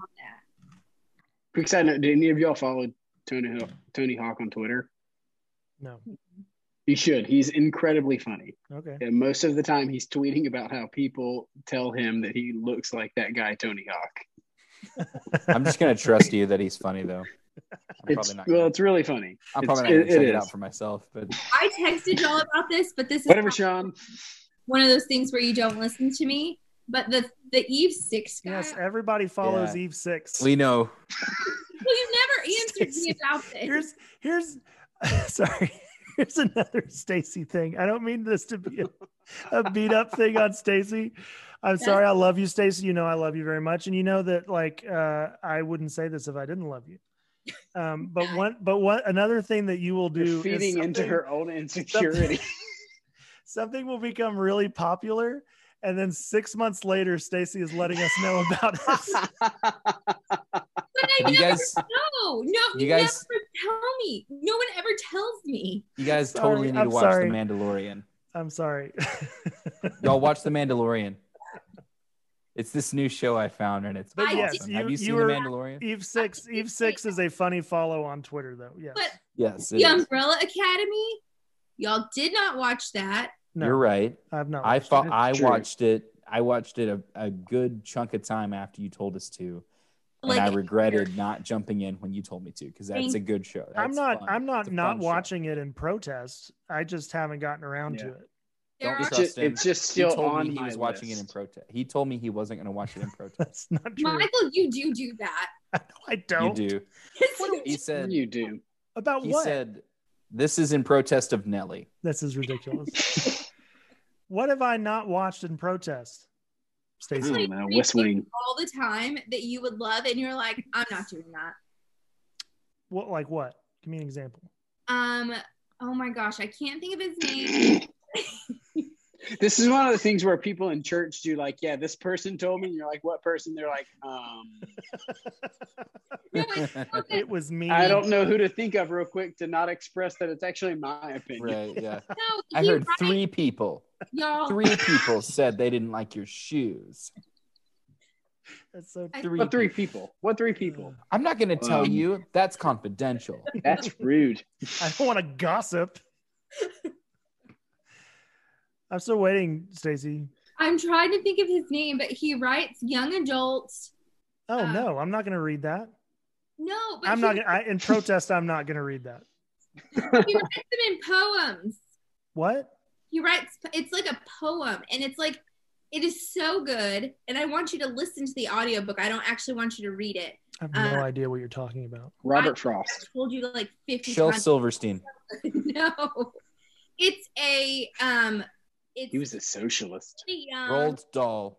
I follow him on Twitter. um, he writes. He wrote about like gang violence. Dr. Seuss. Really good. Oh, I don't remember this at all. it's so he's so good. It's so good, and I'll send it to you again. You'll ignore me, and then in three years you'll be like, "Oh my god, have you listened to this?" It's for young adults. Um, that's who he primarily writes for. Well, I'm not a young adult, so he No, doesn't write for me. It's really good. It's not for me. Roald Dahl. Listen to me. The I've read a lot of Roald Dahl. time Roald, Roald something- Dahl. Roll, roll down. Roald Dahl. Roll down. The something- Roger. Dahl. The Roald Drew Roald Dahl. The Roger. Roll down. Um, what are we on? Who who's who's up? Not me. Me. Uh, It's Trey. band that you love. Benny you love. No offense to Uh, uh, Brian May or Roger Taylor, Oh no. uh, but the band that I absolutely love, Queen, 100% Queen. And it's no offense to them, but it is everything to do with Freddie Mercury. Oh, Uh, Oh, I I adore Freddie Mercury. Uh, his story, his life are uh, remarkable. Um, Rami Malek is him in uh, Bohemian what's the movie? Uh, Bohemian is Bohemian Rhapsody, their number one hit ever. Uh, it, it, he the it's he's incredible. Uh, Freddie Mercury was a remarkable human being, um, and as incredible as a vocalist he was, I still think he's underappreciated. Just the the absolute raw, incredible talent. Um, I never get tired of listening to him sing. He is, uh, he was, I think, ahead of his time Mhm. in terms of the artistry that he had. Uh, Queen, 100%. I absolutely love him. If there is any voice I could ever wish upon myself, it would be Freddie Mercury's voice. I think he's the greatest male vocalist of all time. I I I vehemently agree. If you haven't ever done it, try and find some of his isolated vocals. Yes. Yeah, On no, I, stuff. I have It is Yeah. Yeah. unbelievable. Under his pressure. his his ability to. uh, It, it's I, I just can't imagine a, an easier mix. I I just feel like his engineers and his producers were just so happy to make the money that they made off the minimal work they probably had to do with his his tracks. I mean, he- he's just he was a remarkable human being and a remarkable musician. Yeah. And I don't know if in our lifetime we'll we will ever get to experience a singer of his caliber. I mean, it's just it's something else. It's it was very special. I and I I just love the music. I I, I the eccentricities of their music. Um, and and again, no offense to Brian May or Roger Taylor because they had a lot to do with it as well. So I, I I shouldn't even say that. The Queen's music in and of itself, it's artistic. It's it is fun. It is there is depth to it. There is uh, interest. It's I love Queen. Yeah, they're great. I I always uh I I don't know where I saw this, but at some point I saw footage. It was a long time ago. I saw footage of him. Uh, it was after he had been uh, diagnosed with the AIDS virus, and he was dying, and he knew he was dying. Uh, but he was still. They were still doing shows, and nobody knew that he was dying. Uh, but there's footage of him uh, looking wrong. Like, I mean, you can you can tell, and it may be hindsight, but you can tell like he is wasting away. And and the footage of him singing "The Show Must Go On" uh, in Mhm. that period is some of the most affecting footage I've ever seen. It always bothered me that it It's- wasn't in the movie, but that's that's a nit, that's nitpicking. It's like the why wasn't the thing that I really liked in this movie, but This is a really It's good. it's it was a very good movie, and it's sort of akin, I guess, to Josh Ritter, like it, on a larger scale. Like you know, you said you selfishly don't want Josh Ritter to get bigger, but you can you can watch videos of Freddie Mercury from the 70s and 80s performing and see that he lived to be on that stage. There was Yeah. no greater joy. There was nothing else he wanted to do than to be on that stage in front of as many people as possible. Yeah. Um, and he was just a remarkable talent. I think uh, a once in a generation type thing. and they and I don't I don't think they get enough credit for how much they pushed uh things. Like I mean I I think they are Yeah. all they they are very Beatles like in the sense in the sense of of just the things that they pushed for. Um and and that seemed This Bohemian bizarre. Rhapsody. Right. Yeah. It was and incredibly unpopular when it first came out. Yeah. And now it has, it's just transcended culture and become this this phenom. Yeah. I remember I mean, we were all stupid in high school, just raging to it at every single high school prom and and homecoming dance. It was like it would come on and we were just like, hell yeah, Bohemian Rhapsody. And we didn't even fully understand or appreciate what it was. We would just start screaming about Galileo and Wayne's World. it's it's a special thing. Yeah. Queen is I love them. uh, all right, band that I love, um, Radiohead. Um, I I feel like Radiohead is one of like is is one of those bands that is incredibly uh, well thought of, um, but no one really talks about anymore. At least from eh, from my perspective. But uh, I I love Radiohead still, um, and even their even the new stuff that they release, which they're very sparse about the new stuff that they release. But when they do release it, I still think it's tremendously good, and it's not everybody's cup of tea, um, and I get that. But I love. Um, they they were the first they were the first band that um, I ever saw like saw in real time go from uh, being thought of as like the next best thing in music um, after um, uh, Pablo Honey. Uh, and then releasing OK Computer and throwing everybody for a loop, uh, and basically being like, we don't we don't want to be your next best thing. Like we want to just we want to grow our sound and we want to be something different. Uh, and then doing it even more uh, with their following albums, making it even weirder than OK Computer was. Uh, but Radiohead is one of those bands that's like uh, their music is something to tap into as opposed to listen to, if that makes any sense. Um, but it but it's just uh it's an experience and it's a mood. That's a throwback. I don't. I I love and appreciate Radiohead. I don't remember the last time I actually spent time listening to them. That's what I'm saying. And I feel like I need to revisit it now. Like everybody I think I don't think like so many people think great things about Radiohead and like Mhm. acknowledge how good they are, but I don't think many people I just they're just not on the public in the public consciousness as much as as I think they still should be. Um and I don't know why. Uh But I think it's like you said, it's it's easy for it to fall off your radar if they're not releasing stuff. You know, Yeah, there's and we they- live in an age where things are being released at a released at a faster pace than ever. yeah and to be fair they don't they don't cater very well to capitalism like i mean they in rainbows when they released in rainbows that was the first time i had ever seen anyone do anything like that where they were just like uh yeah come on our website and you can pay whatever you want for it and you can have it uh and i and and i thought that was the i thought that was the most badass thing i would i had ever seen not just because i was poor at the time. I didn't have a lot of money, but also just just because they were just like, we don't like we have so much money already. Like we don't need more, and we don't and we don't need a we don't need a record company to tell us like what to do and how to do it. We don't need any of that. We're we're gonna release our stuff just on its own, and I I believe they still do that a lot of times. Um, but yeah, I really like Radiohead.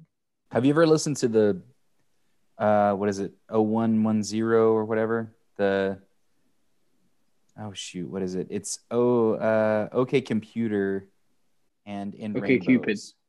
Oh yeah, yeah, yeah. Yes. Yeah. It's Where very you, cool. You where you um alternate the songs. hmm It's trippy, Yeah. dude. It's cool. and I can I can see it. Like I ca- I could hear it. I I could hear. Yeah, there's a so there's a um a theory I guess that that uh, that if you put their first album and their tenth is that their or what's or in rainbows what number is that or whatever it is I don't remember what in rainbows is. Okay, Yeah. computer is their second. okay okay computer and in rainbows and you Oh wait, that's not even true. Sorry. So no, I'm sorry.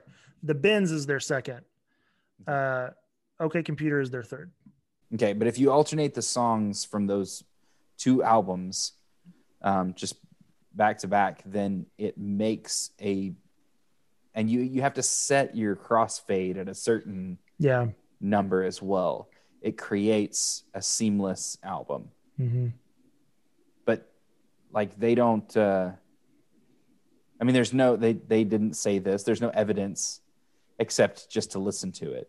Right. And people have done this on Spotify. You can go find Spotify playlists and set your crossfade at, you know, two seconds or whatever it is, and and actually experience it. But but it's very trippy. Um, and I mean, and the thing is, I wouldn't hold it past them. I would I would not. Yeah. I mean, this seems totally calculated. But my my first experience with them was OK Computer. I bought OK Computer when I was in high school and I'm not kidding. It's it kind of scared me. and it's because and it's because going back to MTV, man, it's because I saw um the music video for Paranoid Android. and and I was like, "Ooh, this is awesome." And so I bought the album and I was like, "This is different and weird. I don't like the way this makes me feel inside." I was, you know, 16 years old and um I mean, but I love it now. Yeah. All right, Sean, band that you love. Band that I love, The Decemberists. Great. It's a weird one. I know. That's a No. strange It's a choice, but That's not a strange choice. That's a great choice. I am fairly new to the Decemberists, just in the last few years. Um, but they're this. I mean, they're kind of built on storytelling. Um, they have an amazing album. I think I got it here, "Hazards of Love," Yes. which is unbelievable. Stacy, you would love Hazards of Love if You you, have not listened to it because it's a narrative album. It is. It is a narrative album. Love It's that. an entire Mm. story.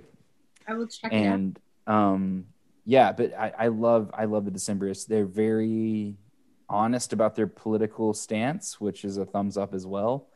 Um so bonus there. Um but they um colin meloy i love his voice. I mean it's so unique and so strange um and i adore it. Um not because it's beautiful uh or or, or perfect but it's but it's unique. And um uh i think we, crystal and i saw them in concert um a couple years ago for the first time. And uh and it was so fun. It was just fun you know? I mean there are concerts where yeah where it's where it's intense and it's moving and it's like this multi-sensory experience but this one was just fun i mean they're just weird and strange and they do these these things that are specific to their live shows and um they they change their set list like every night Hmm. so i mean every show Hmm. they do on a tour is different they may start and end with the same song but everything in the middle completely different That's cool. It's um, crazy. I was looking at the set list because they, when they're on tour, they post the set lists from every show. You know, anytime they have a show, they'll post a set list from that show that after the show is over. And I was looking at the few nights before we went, and I was kind of trying to figure out what, what to expect. And it was different. It was completely different from a couple nights before. They have a couple of things that they do um, every every time. They have a song called the the Mariner's Revenge song, which is about somebody getting swallowed by a whale and uh, and he's in there with the man that basically drove his mother to to death um, and and how he like reacts to that it's it's the storytelling is unbelievable but the whole thing live they have a, an, a giant inflatable whale that floats around the entire audience and uh, it- it's, it's crazy it's nuts um, but they're they're really funny. Colin Meloy is hysterical. Um, they have a song that was supposed to be in Hamilton about Benjamin Franklin, which is hysterical. And um, uh, but they yeah. Anyway, that's my that's my band that I love, the Decemberists. Uh, they're one of those bands that when I first heard them, uh, I, it was it was some it was a song from the Crane Wife, and it was something that I overheard, and I it was just one of those things that made me go, "What is this? Uh, this is like this is different and weird, but and it sounds old, but I really like it, and yeah, that's their that's kind of their bit." uh, is that kind of an oral telling, you know, kind of, the way that like stories, uh, you know, are passed down through like oral traditions. It seems like the songs that they sing were not written by them, but were passed down uh, through generations, which they weren't. They were just written by them, but they sound like these these uh, old songs that have some sort of cultural influence uh, from somewhere. Um, it, it- yeah, they're on. They're they write music and perform music that is unlike anything else. Hundred percent. I don't know if I've ever given them given them adequate time. like I hear stuff in passing, but I don't know if I've ever just like sat down and ever listened to them. But I can now add them to the list. Yes, and they have a prominent place in an episode of The Office. Yes. Um, and their music video for uh, What episode? they sang. Well, it was that episode. It was like it was supposed to be a pilot for the new. For the Oh, is the oh, is the episode. Dwight episode? I know Yeah, exactly. Sons and daughters. about. They sang Son and da- Sons and Daughters. Oh, that was December's were a part of that. Hmm. Well, they weren't in it. They sang that. They sang one of their songs. But Yep. Anyway, and then uh, the music video for a song called "Make You Better" uh, stars Nick Offerman um, on a on a fi- uh, fictional German television show, What? Um, which is amazing. So I How have I not seen that? I would definitely look up on YouTube. Um, "Make You Better." Um, That's a great video. song. You can send it to Really us. funny. It is a fantastic song.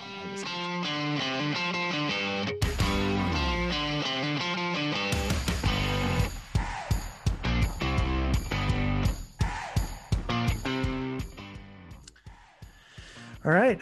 Well, that's us. Um, so we we set up an email if anybody who is still hanging in there with us wants to yell at us or tell us how wrong we are or tell us how Rush truly is the uh, pride of Canada.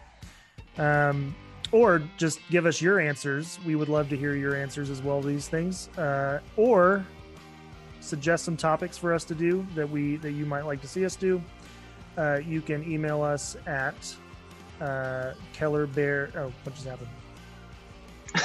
You can. I'm getting bombarded with emails or with text messages.